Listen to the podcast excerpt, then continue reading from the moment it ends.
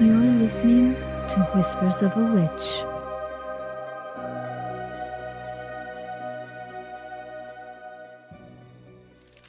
The following stories are from Campfire Tales of the Great Lakes by Christopher S. Larson. The Glensheen Ghosts of Duluth. I used to work at the Glensheen Mansion, employed as a tour guide, but not anymore. Not since I saw Elizabeth's haunting eyes in the dead of night. Don't get me wrong, there's no doubt that Elizabeth Congdon was a sweet and joyful lady. In talking with psychics, they say it's no different in the afterlife. However, it's a terrifying experience to be locking up late at night by yourself and have a full body apparition floating in front of you. I never believed in ghosts. When I first heard that the Glensheen mansion was haunted, I scoffed at the idea. I was more freaked out by the murders that took place in the mansion. Shivers went down my spine every time I walked into the billiard room, thinking about the intruder breaking in and committing murder shortly thereafter. My first ghostly experience seemed to be more of an afterthought. As a tour guide, you sometimes have to lock up late at night after the last tour, along with going room to room checking on the place. Once the sun sets, we have lights on in every room of the mansion. When the last tour comes through, we turn the lights off. However, one time I noticed on my way out that a light was still on in the upstairs bedroom. I returned to the mansion to shut the light off when a strange feeling came over me, one filled with sadness and depression. I didn't think much of it at the time.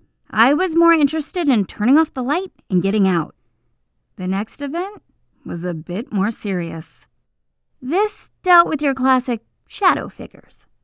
As I have said, I never believed in ghosts or things that go bump in the night.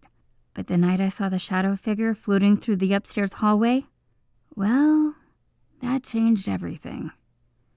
I talked with other tour guides, hoping that they could make sense of what I saw, to explain with a rational and logical mind that the shadows I saw were nothing more than a figment of my imagination.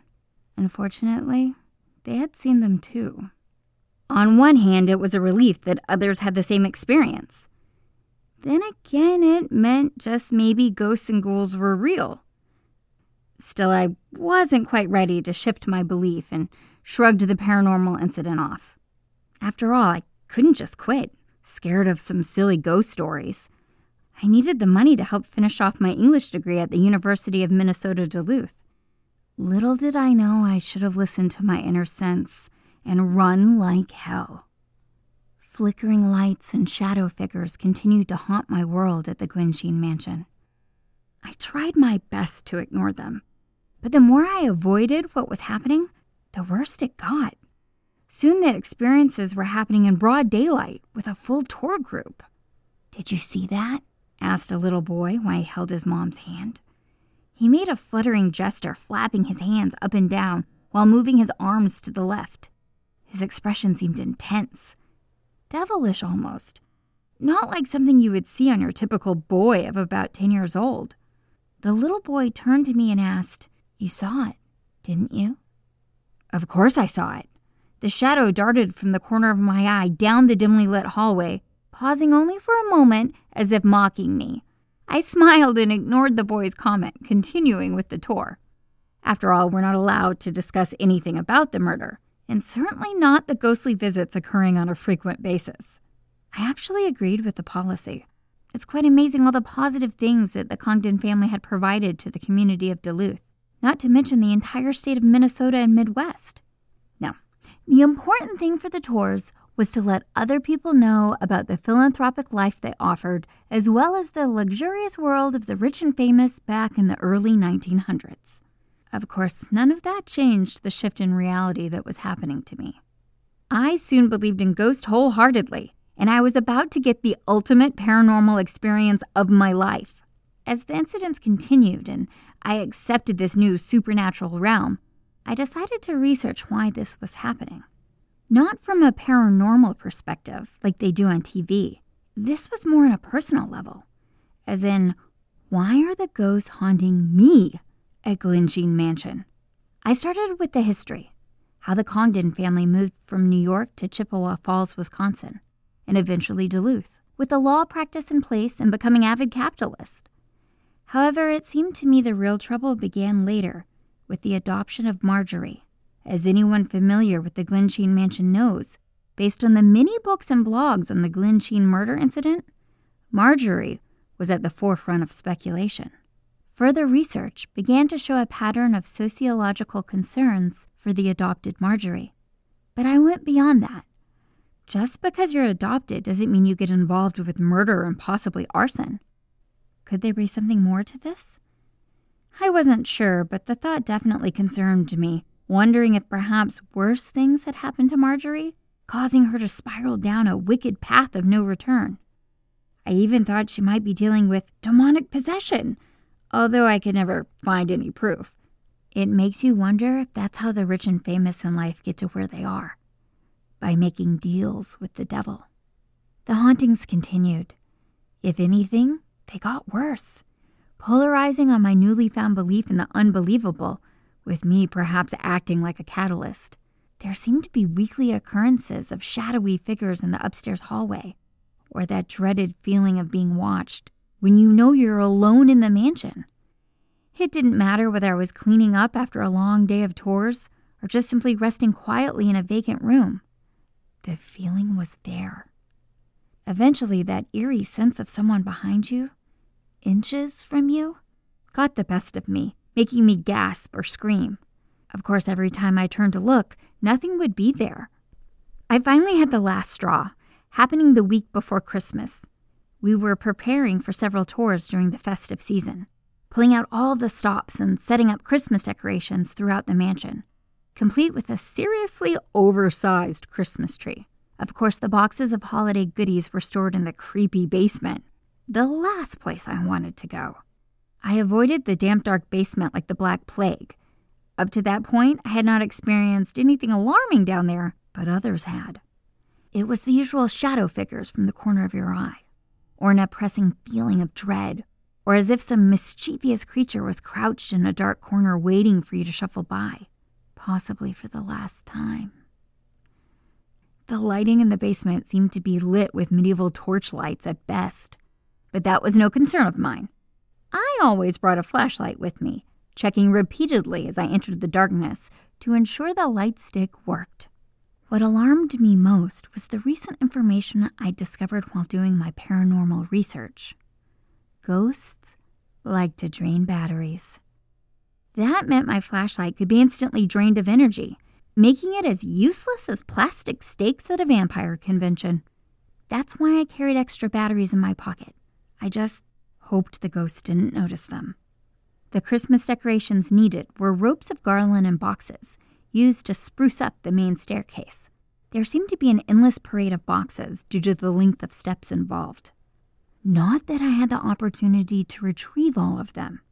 After the first box, I was done. The basement on any given day would be cold and clammy.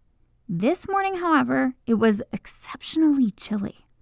And not just because it was December in Duluth, with a frosty wind blowing across Lake Superior and pummeling the mansion. No, this was different.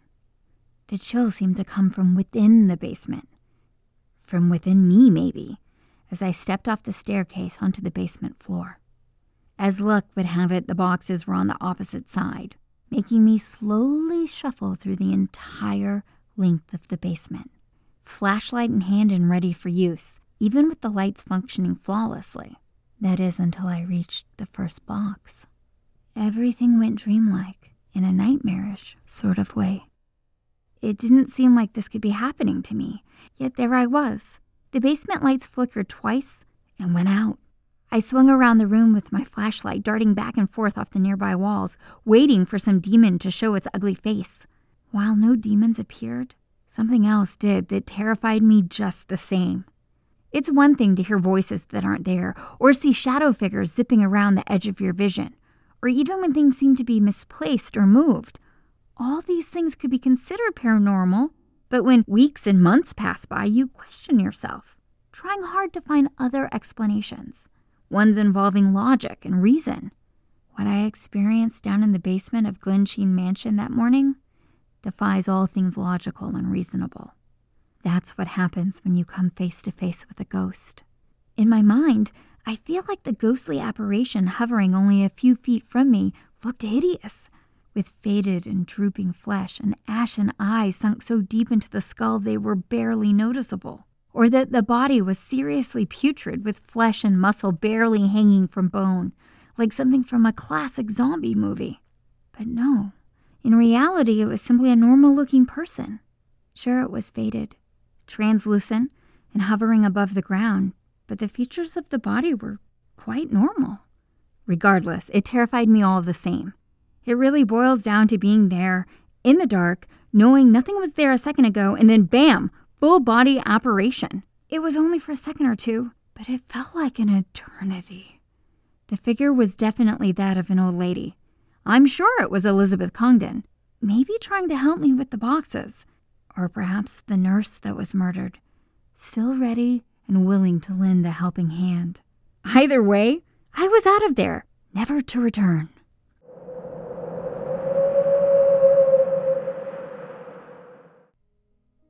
Now, here's a little history about that ghost story.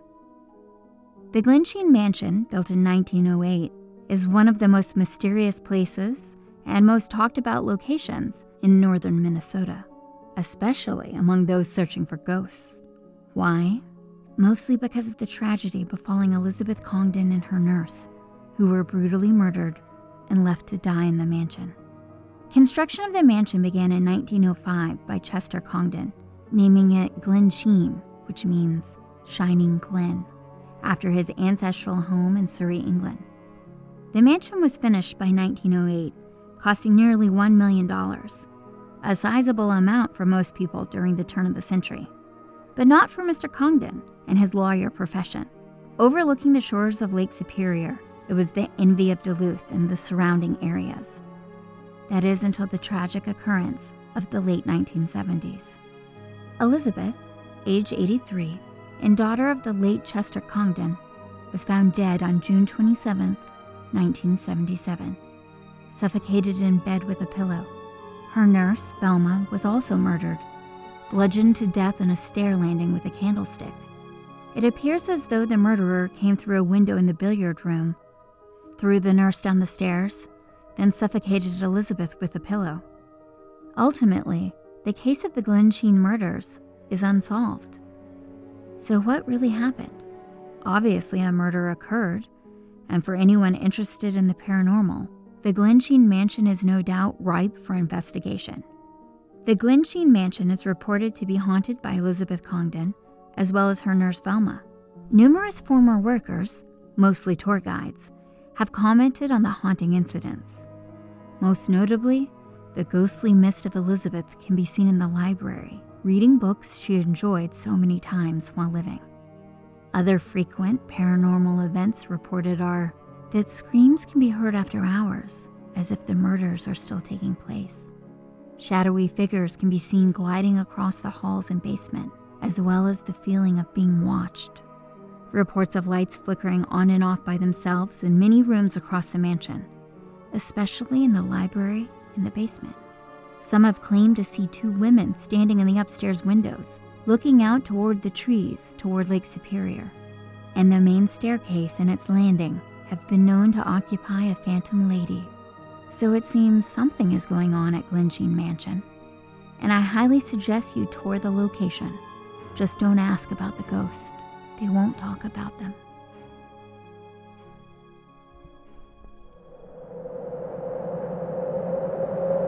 Whispers of a Witch.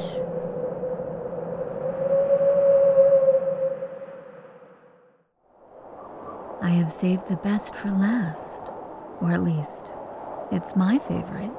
It involves the very real sinking of the Admiral and the Cleveco, one of Ohio's most famous shipwrecks. As Christopher Larson points out, the treacherous and unforgiving waterways are no stranger to tragedy, ever since they were first explored back in the 1600s. At a moment's notice, storms can appear easily taking ships and their crews to a watery grave. There are plenty of naturally occurring reasons this could happen, but according to local legend, the truth is far more nefarious. And so I leave you with the storm hag of Lake Erie. My dwelling place is fathoms deep, and most might say quite miserable. Not for the likes of my kind, mind you. It is the creatures called men who cringe at the thought of my lair. Men, land dwellers by right, feebly attempt to circumvent the space above my domain. I scoff at their endeavor, knowing well enough they should not venture too far from shore. Yet they do, and that is when we feed. We are an ancient race called storm hags or water spirits. Many of my sisters traveled the larger bodies of water, the endless seas. As for me, well, I choose a different path, one full of quietness and solitude. That is, of course, until I grow hungry. Angry, too, which is what happened with the ship called the Cleveco. I remember all the vessels I've taken to my lair, far beneath the churning waters of Lake Erie. I keep them in my graveyard of ships, like game mounted on a human hunter's wall. So I've heard. They are well concealed, mind you, hidden in my saffron cave. The Cleveco I recall most vividly. Its shipmen were the most difficult to lure, and in turn, my greatest prize. Yet, like all my human prey, I prevailed. It was late December in the early 1940s, as humans count. As for me, time is an illusion, for I am a creature eternal or at least my species has never experienced aging and death. I have lived longer than I can remember, most certainly well over a thousand years. As I have said, the Cleveco was a special prize to me. It left the human town of Toledo on its way east. The winter months were the worst times for ships to travel in my lake. What with frigid temperatures and steely ice, this made shipmen make poor decisions, which bade well for my thirst of souls. The Cleveco ran into tough waters near the coast of Cleveland, having to be escorted by another ship, smaller, named the Admiral. As I watched from below following their progress, I smiled devilishly, knowing I soon would be getting two ships that night. The Admiral and its crew would be consumed first. Not, however, before having a little enjoyment. You see, catching souls has less to do with the outcome and more about the adventure. The victims must know they are stalked and to eventually find themselves confronting their fate of an untimely death. Why would I do such a thing? It simply makes the soul taste that much better. While the weather across Lake Erie had become bitter and choppy, with a moderate northerly wind briskly blowing through, the waves were by no means treacherous, balmy for the likes of the Admiral's crew. I could see in their eyes as I peered through the moonlight darkness that the watery routes of Lake Erie were no stranger to them. They fared the ebb and flow of surf like few others what a shame to snatch their souls, no doubt from a place they felt most comfortable. Yet this game of soul catching was beyond me.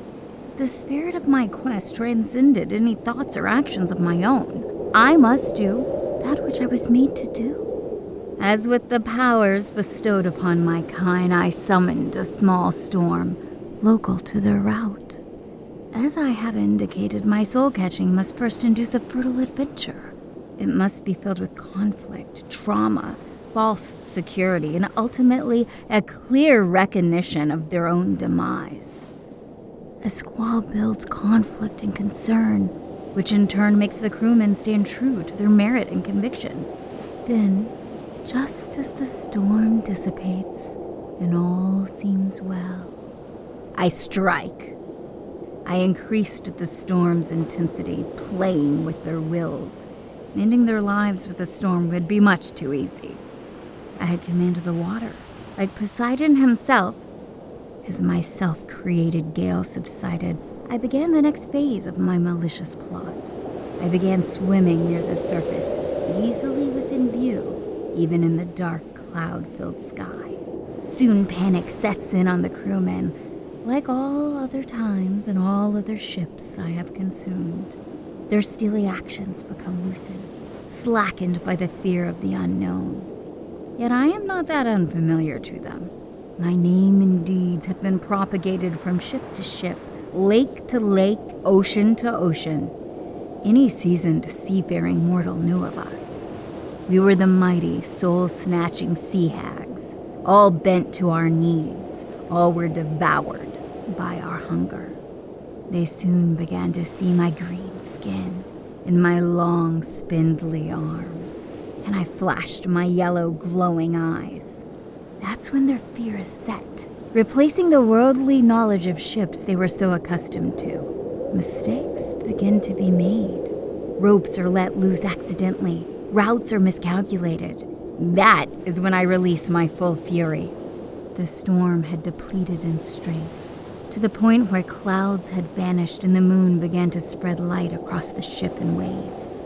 At least for the Admiral and its crew. As for the Cleveco, still tied to the tugboat Admiral, I had set forth a fog to entrap them keeping them distant and aloof of the impending Admiral's demise.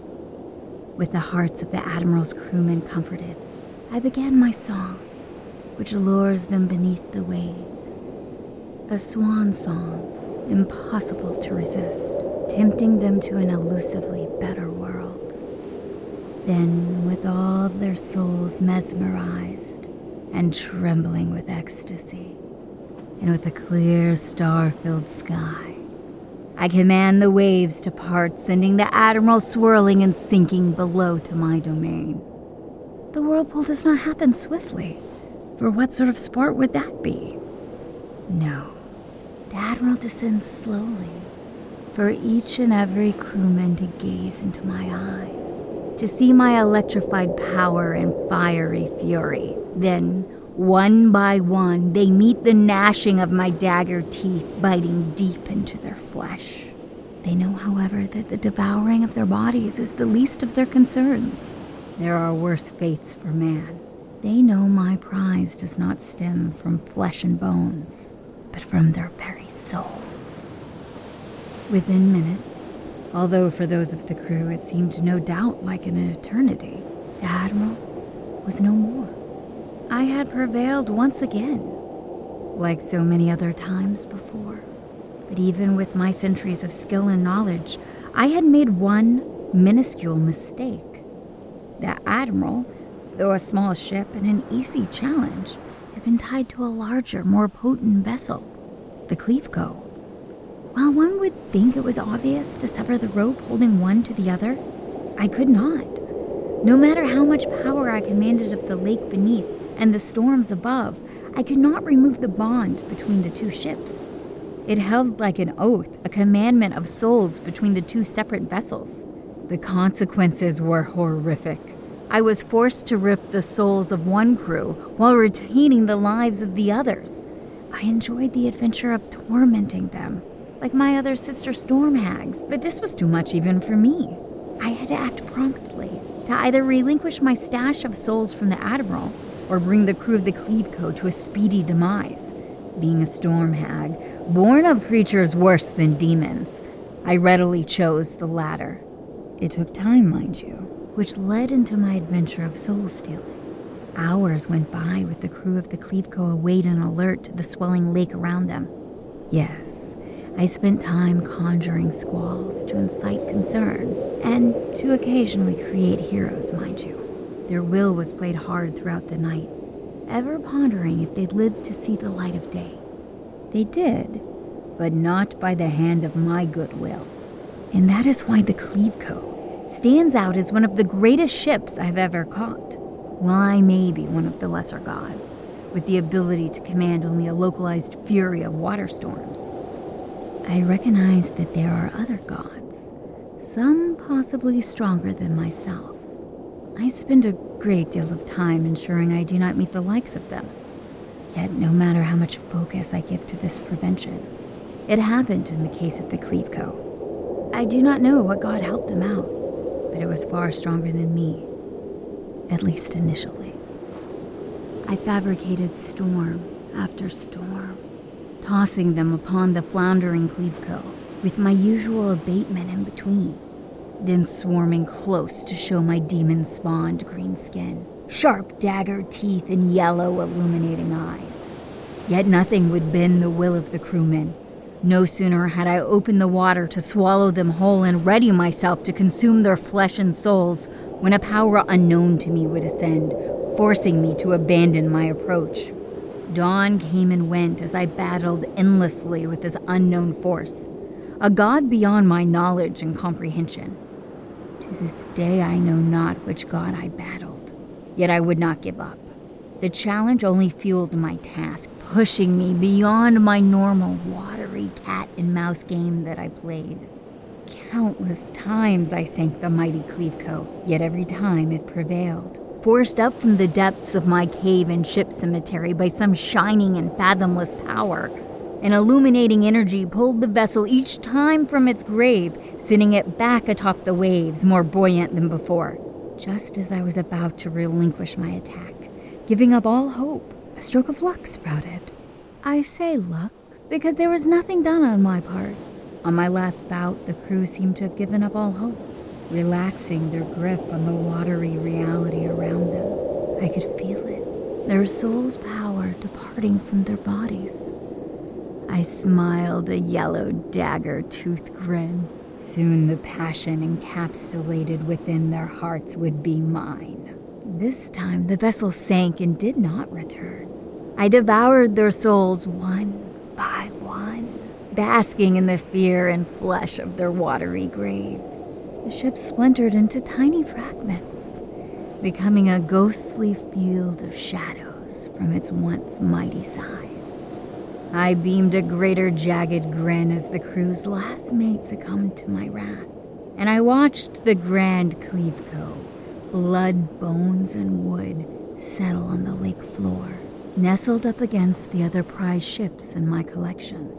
The battle was over, and I, once again, had won. Some say a wicked beast, such as the likes of me, has no soul. I refute such a statement. There are plenty of souls within the walls of my fiendish flesh, all captured of my own heartless doing. Ye who embark across the mighty Lake Erie, beware. Whether it be sailing, swimming, or perhaps innocently prancing across the shoreline, all take heed to my warning. You have entered my dominion and are subject to my stinging power and torturous watery ways, you may pay the ultimate price. One that will relinquish your soul. You weren't using it anyway, right? so, in the calm after a storm, on whatever waterway you navigate, as the waves subside, and the sun's rays poke through the dissipating clouds. Listen for the song of my sisters. Come into the water, love, beneath the waves, where dwell the bones of sailor lads inside my saffron cave. If you listen intently and do as we say, your end will be quick. If not, may the God you worship provide a swift and painless death, for we certainly will not.